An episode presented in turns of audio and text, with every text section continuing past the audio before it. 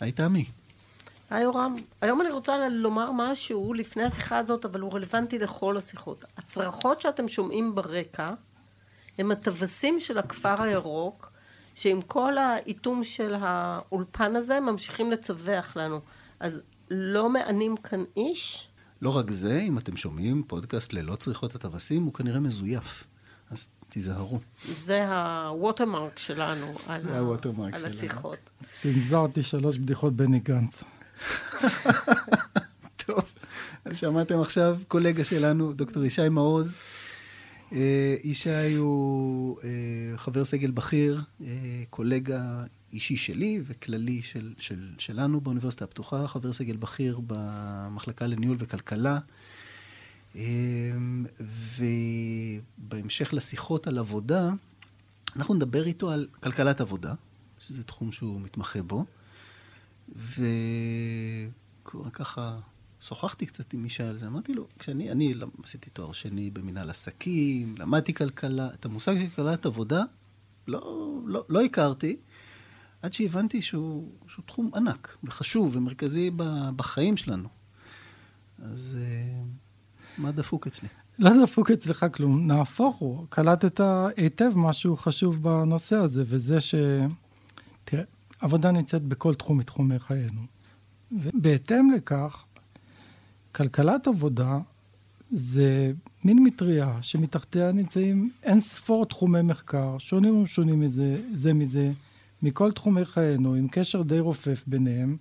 הקשר הוא שיש ניתוח כלכל, כלכלי מאחורה של הנושא הזה, וזה מגיע מ, באמת ב, מ, על קשת רחבה ומגוונת מאוד של הכל. זה מגיע מחינוך, כי חינוך זה הרי רכישת הון אנושי שהוא כל כך חשוב בשוק העבודה, ועד אלה שבכלל לא צריכים חינוך, הרובוטים והרובוטיקה שנכנסת לשוק העבודה. מהיסטוריה כלכלית, מה היה פעם, בהקשרים של עבודה, שזה מאוד מעניין אותנו, ועד העתיד, שאנחנו מנסים להבין מה הולך לקרות עוד רגע עם הרובוטיקה שהזכרתי, או עם הגלובליזציה, שתי, שני, שתי ההתפתחויות הכי, הכי מאיימות או לא ברורות לגבי העתיד. זה מגיע, זה תחום שמתעסק ב... אמרתי חינוך, ההפך מזה, אני יודע, דברים שליליים כמו אפליה, אי שוויון, הקשרים בין עבודה ושאר תחומי החיים, עולם ומלואו והמון בעצם תחומים שונים זה מזה. אין פה תחום כלכלת עבודה, ממש מובהק. זאת אומרת שזה איזושהי מטריה שתחתיה חוסים תחומי מחקר שונים ומשונים, אבל מה משייך אותם? מה הדבר המשותף שמשייך אותם למושג הגג הזה? המכנה המשותף הוא הניתוח הכלכלי, הכלכלי מלמטה, והניתוח הכלכלי, כשאני אגיד מה זה, זה אומר שבעצם יש בבסיס, מסתכלים על בן אדם, אני מתנצל מראש שבשפה העברית אני משתמש בלשון זכר, חייבים לפתור את זה מתישהו. יש בן אדם שהוא רוצה שיהיה לו טוב, כמה שיותר טוב, ויש אבל אילוצים, יש סביבה, והוא מנסה, והוא מנסה לעשות לעצמו כמה שיותר טוב בהינתן הסביבה הזו. זה הבסיס, מפה מתחיל הניתוח, וממנו אנחנו למדים על מה עושים אנשים כפרטים, כחברה. זה המכנה המשותף, הבסיס הזה לניתוח. בין אם זה נגמר רק בתיאוריה, או אם על בסיס התיאוריה הזה יש אחר כך מחקר גם סטטיסטי, אמפירי, אם זה נגמר ברמת הפרט, מה, מה יעשה בן אדם, או אם זה נגמר ברמת מה יקרה בשוק הזה, או ברמת המדינה הזו, או אפילו עולה. כשזהו הבסיס, אז אנחנו בכלכלה בעצם, ובכלכלת עבודה, אם אנחנו מסתכלים על עבודה. זה לא קשור לתהליכים של ייצור? זאת אומרת, אם התהליך שאותו בודקים הוא לא תהליך של ייצור, של משהו, לא חייב להיות אה, מוכ... אה, טובין מוחשיים. זה קשור מאוד לייצור, כי עבודה זה ייצור. אה, וייצור, כמו שאמרת, זה אה, לאו דווקא לייצר חפץ, אלא גם לייצר אה, ידע. ש, שירות, כמו שירותי רגולציה. טייס לא מייצר חפץ, הוא, הוא, הוא מטיס. שופט לא מייצר איזשהו שולחן או עגבניה, הוא מייצר פסק דין, מייצר שירות. כל אלה, מישהו מייצר אותם עם גורמי ייצור, ואחד מהם זה עבודה וכלים וציוד. אז זה קשור לייצור, העבודה היא, היא בדיוק זה, היא חלק מתהליכי הייצור. כן, אבל אני חושב שמה שאתה מדגיש זה שהסיפור זה לא רק כסף. תמיד חושבים שכלכלה מסתכלים על כסף. אתה אומר, לא, זה לא כסף, זה, זה התנהגות של אנשים, כשכסף זה, זה אחד מה... משתנים, אני, זה נכון? ברור, תראה, תציע לי שתי עבודות עם אותו שכר, אבל פה אני צריך לטפס על הרים ואני עלול ליפול, ופה אני יושב במשרד, אז אה, גם סיכון זה שיקול. אני אלך ת, לטפס על הרים. תציע לי שתי עבודות, שתיהן אותו דבר, גם בסיכון, גם בכסף, אבל פה אווירה גרועה, שונאים אחד את השני, הבוס אה, לא... אה, ופה אווירה טובה. גם, גם זה שיקולים אצלי, ו, אבל זה לא רק זה, זה נכנס הלאה. האמת, תחום ההתמחות שלי הוא החקר של אה, מה שנקרא המהפכה הדמוגרפית, שזה חלק מה, מחקר הצמיחה הכלכלית, והשינויים שקרו בכל תחומי החיים שלנו, ב-250 השנה האחרונות, מאז המהפכה התעשייתית. ובקיצור אני אגיד שכל החיים שלנו השתנו מאז. הייתה מהפכה תעשייתית, אפשר להגיד שהיא לא נגמרה, או אפשר להגיד שהיא הוחל... ש... באו אחריה עוד איזה ארבע, חמש מהפכות גדולות בחיים שלנו, וכתוצאה מזה גם החיים שלנו השתנו. הפרמטרים העיקריים, אני אנסה, לס... אני חושב שאני אספור, אספור ארבעה במהירות. אנחנו עושים פחות ילדים, נשים עובדות יותר, אנחנו חיים יותר שנים, ואנחנו כמובן רוכשים השכלה ברמות שלא היו. כל, כל אלה זה מהפכה אדירה ביחס למה שהיה לפני 250 שנה. והניתוח הכלכלי עוסק בזה באינטנסיביות, באיך הדברים האלה קרו, איך הם השפיעו על הצמיחה איך, הכלכלית, איך הם הושפעו מהצמיחה הכלכלית. במרכז נמצאת העבודה. לדוגמה, ילדים, עושים פחות ילדים. תיאוריה מרכזית אה, אחת, נפוצה מאוד, של מינצר, אה, היא מתחילה מהמיינסטרים של כלכלת העבודה ושל כלכלת המשפחה. הדילמה, אתה, לגבי זמנה של האישה, אנחנו לא מדברים על 2020 רק, אנחנו מדברים על היסטוריה, אז אין מה לעשות. אה, ככה זה היה ב, במשך הרבה מאוד שנים, לעבוד בבית ובעיקר ילדים, או לעבוד אה, בחוץ, בשוק, בשוק העבודה, עבודה יותר פורמלית. ככל שהייתה יותר צמיחה, יותר גורמי ייצור, יותר טכנולוגיה, פתאום הכוח הפיזי לא שאני כזה בריון, אה, הוא פחות חשוב, ואישה אה, יכולה לעבוד אה, פחות או יותר כמו גבר, לקבל שכר יותר גבוה. כשלא עובדים עם טוריה אלא עם מלגזה, או עם מחפור, ולא מרימים בידיים אלא עם מלגזה, ולא עובדים עם טוריה אלא חופרים מחפור, אז קודם כל מפיקים יותר ומקבלים שכר גבוה יותר, ודבר שני, גם אישה יכולה לעשות את זה כמו גבר. אה, מאוד, תמצאתי עכשיו 200 שנה של אה, פיתוחים טכנולוגיים לשתי דוגמאות מסכנות. אוקיי, אם מקבלים שכר יותר גבוה, אז יותר ויותר משפחות יחליטו שאולי כדאי שגם האישה תעבוד, לא רק הגבר. ואם היא עובדת, יש פחות זמן לבית ויש פחות ילדים. זה התיאוריה של מינצר. יהודי טוב, גם לא יהודי טוב, אה, אני לא מכיר אותו, ויש, אבל זה קשר בכיוון אחד, אבל זה גם הולך אחורה.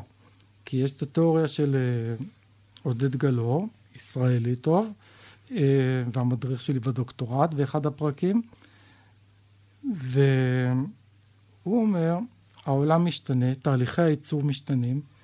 היום אנחנו לא עובדים עם טוריה, אנחנו עובדים עם uh, כלים משוכללים. אפילו המלגזה היא משוכללת. הוראות, הנחיות, חלקים ממוחשבים. חייבים השכלה.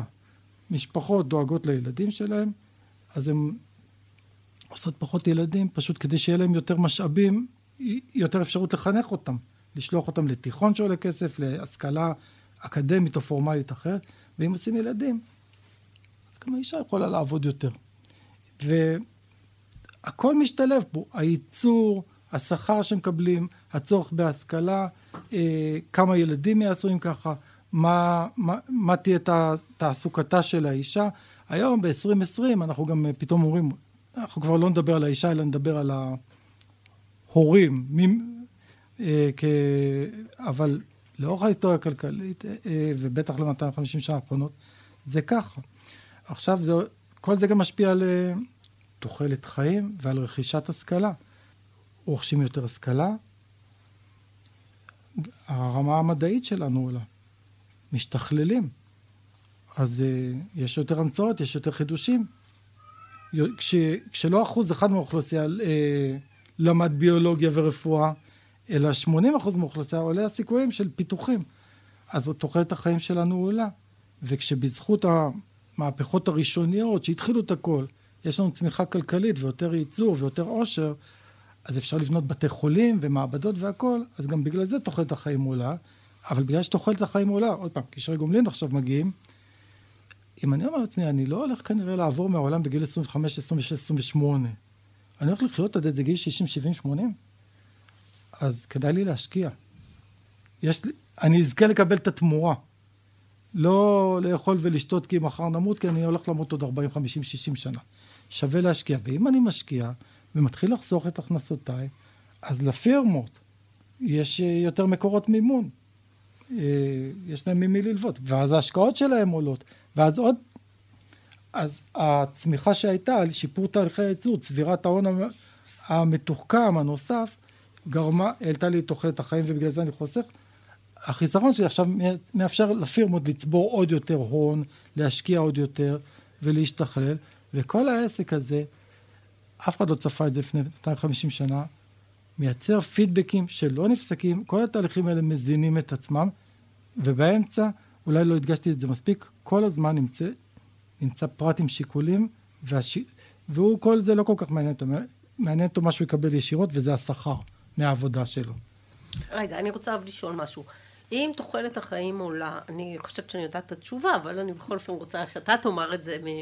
אם תוחלת החיים עולה ומספר הילדים יורד, אז שיעור האנשים שבכל אופן פורשים מעבודתם בגיל מסוים, נמצא אה, בחלק יחסי גדול של האוכלוסייה על פירמידה הפוכה, כי מספר הילדים יורד, מספר האנשים הצעירים יורד, ועליהם יושב נטל של הרבה מאוד אנשים מבוגרים, שאמנם חיים מפירות אותו הצבר הון שדיברת עליו, אבל הם כבר לא פרודוקטיביים בחברה, כי במובן הזה אנחנו תקועים עוד uh, בימי ביסמרק עם uh, הוצאה לגמלאות של אנשים uh, בגיל uh, שאולי בנסיבות אחרות היו יכולים להמשיך ולהיות פרודוקטיביים.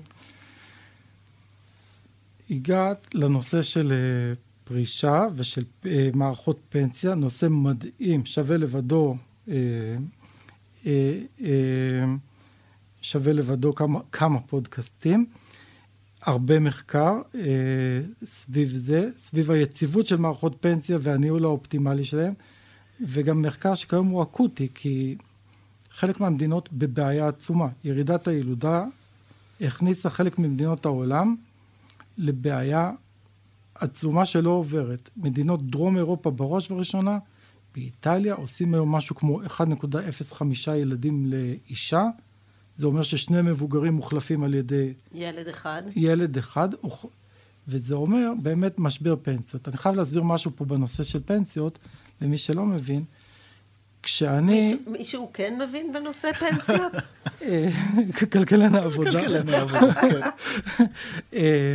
אה, כשאני, אה, מנקים לי הרבה יותר מדי כסף לביטוח לאומי, נגיד 2,000 שקל לחודש, אז זה לא שביטוח לאומי, יש לו שם מגירה, כתוב עליה דוקטור ישי מעוז, והכסף שלי שמה ומחכה לי לגיל 67. הוא ישר עובר. זה, לא, מה פתאום, הוא ישר משלם את הפנסיה של אימא שלי, אה, ואת פנסיית השאירים של אבא שלי. מה שאני קיבלתי מזה שהפרשתי כסף זה התחייבות. מאיפה יהיה להם כסף לשלם לי? מהבת שלי, מהבן שלי, ולכן אוכלוסייה שקטנה מייצרת סכנה שהתחייבויות פנסיוניות מהעבר אי אפשר לשלם אותם, כי יש מעט מדי אנשים שעובדים. חלק מהמדינות במשבר מאוד קשה, והוא קשה גם כי זה בעיה פוליטית, ולא, ובעידן המודרני הדמוקרטי, לקצץ פנסיות מובטחות זה התאבדות פוליטית, אלא אם כן אה, באמת אה, בישראל 2003 ביבי ועמיר פרץ הצליחו לעשות את זה ולצאת שניהם בשלום. עמיר פרץ היה אז מזכ"ל ההסתדרות. טוב. אה, מדברים על שביתות, השביתה שלא הייתה. ו... אבל גם הם עשו את זה בקטנה, ובישראל בסופו של דבר אנחנו אף פעם לא היינו במשבר פנסיה, כי אנחנו עושים מספיק ילדים. אנחנו בסביבות שניים וחצי ילדים במוצא למשפחה, וזה עובד בסדר. זה נותן לנו עוד הבנה על כל מיני דברים שקורים. למשל, שוודיה.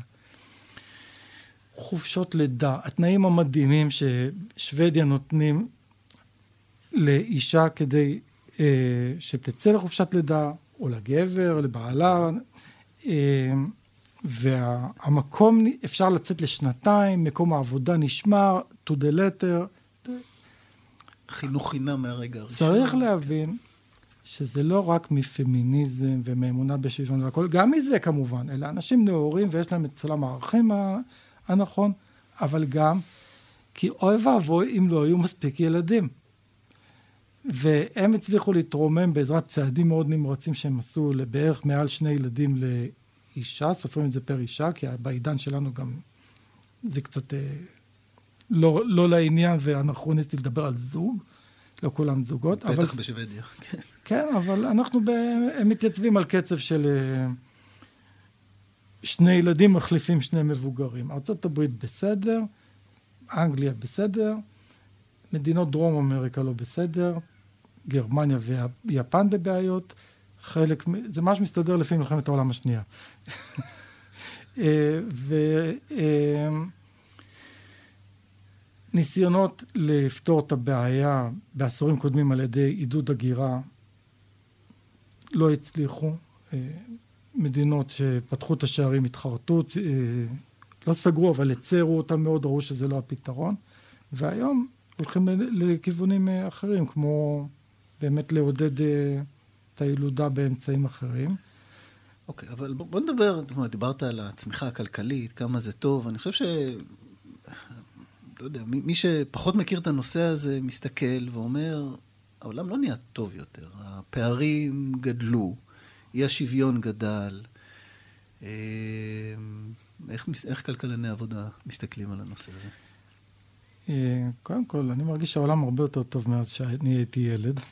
אה, חיים יותר, בריאים יותר, סובלים הרבה פחות. איפה שאנחנו חיים, קל אה, לשכוח כמה היה רע פעם. ב- בילדות שלי גם הפוליטיקה הייתה אכזרית יותר מהיום, הכל היה רע, הרבה יותר. לא היה רע כל כך, אבל הכדורגל היה יותר טוב, אה, והמוזיקה. אבל אמרת אי שוויון.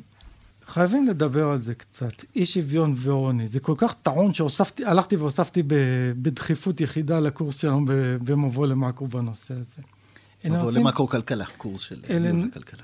קודם כל, יש, בעוד שיש, איך שמודדים משוויון זה תמיד בצורה יחסית. אם תסתכל, כמו שמודדים קו עוני, פחות או יותר 25 אחוז הפחות עניים של האוכלוסייה, אז גם בסביון יש לך עניים.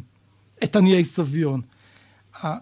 מדדים זה דבר מאוד מתעתע, לכן יש גם הפרדה בין עוני יחסי ועוני אבסולוטי. אבל בכל אופן, אבסולוטי או יחסי, העוני בעולם פוחת דרמטית בעשורים האחרונים, לצד העלייה באי שוויון. אז uh, מהבחינה הזו העולם נהיה יותר טוב.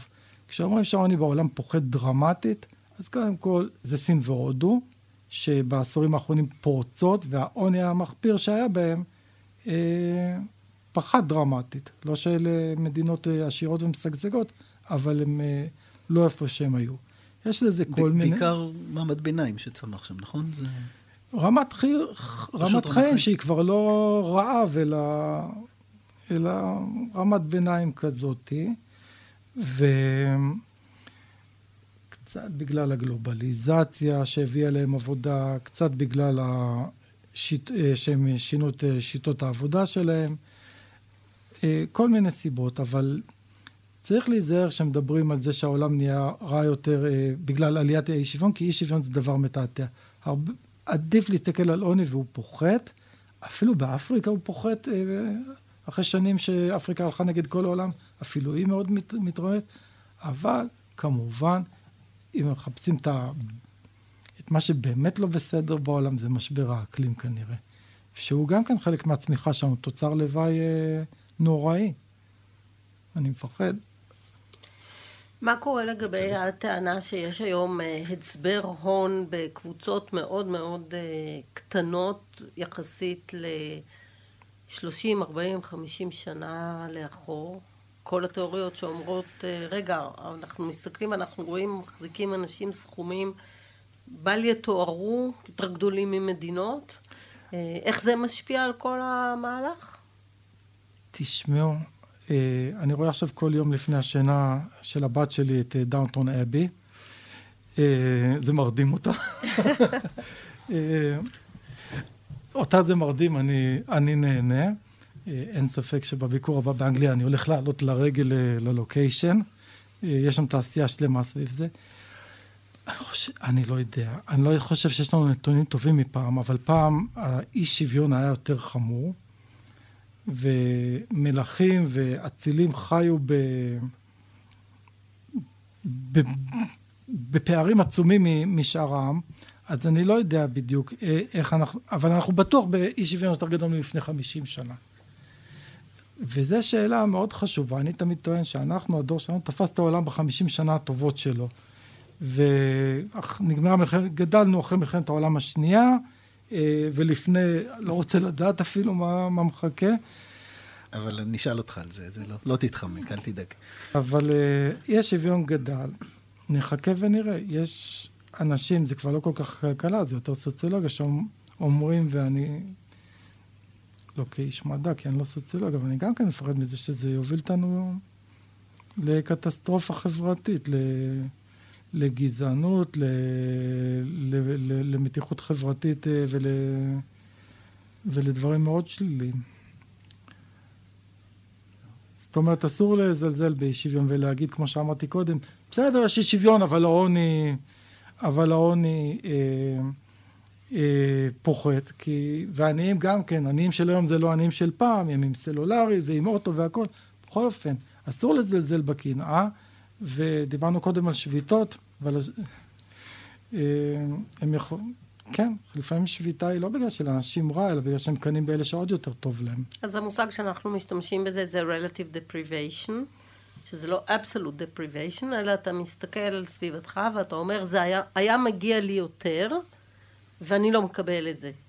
וזה לא משנה כמה יש לך, זה מתחבר לעניי סביון שלך. זאת אומרת, זה שיש לך, זה לא אומר שאתה לא רוצה עוד ואתה חושב שמגיע לך, כי יש דברים שאתה לא חושב שמגיע לך, אז אתה לא תפתח כלפיהם אה, את התחושה הזאת. ואנחנו יודעים שהמהפכות, הם, אה, בטח בעת המודרנית, הן רובן תוצאה של relative deprivation, ולא בהכרח של absolute deprivation בהקשר הזה.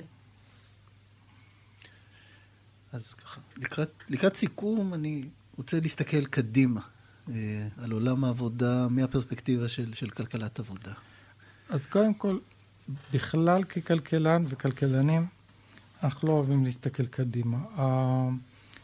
מה זה לא אוהבים? בין השאר כי תמיד התחזיות הכלכליות מתנפצות נוכח אה, בדיוק, פנינו. בדיוק, כי אנחנו, אצלנו, במדע שלנו, זה מדע ממדעי החברה, אבל עם, עם כלים מתמטיים, אז אנחנו רואים ממש ברור מול העיניים שלנו, בצורה מתמטית וברורה, כמה המציאות מפתיעה, וכמה קשה לחזות קדימה. די, מי היה חושב לפני 250 שנה שנהיה פה היום?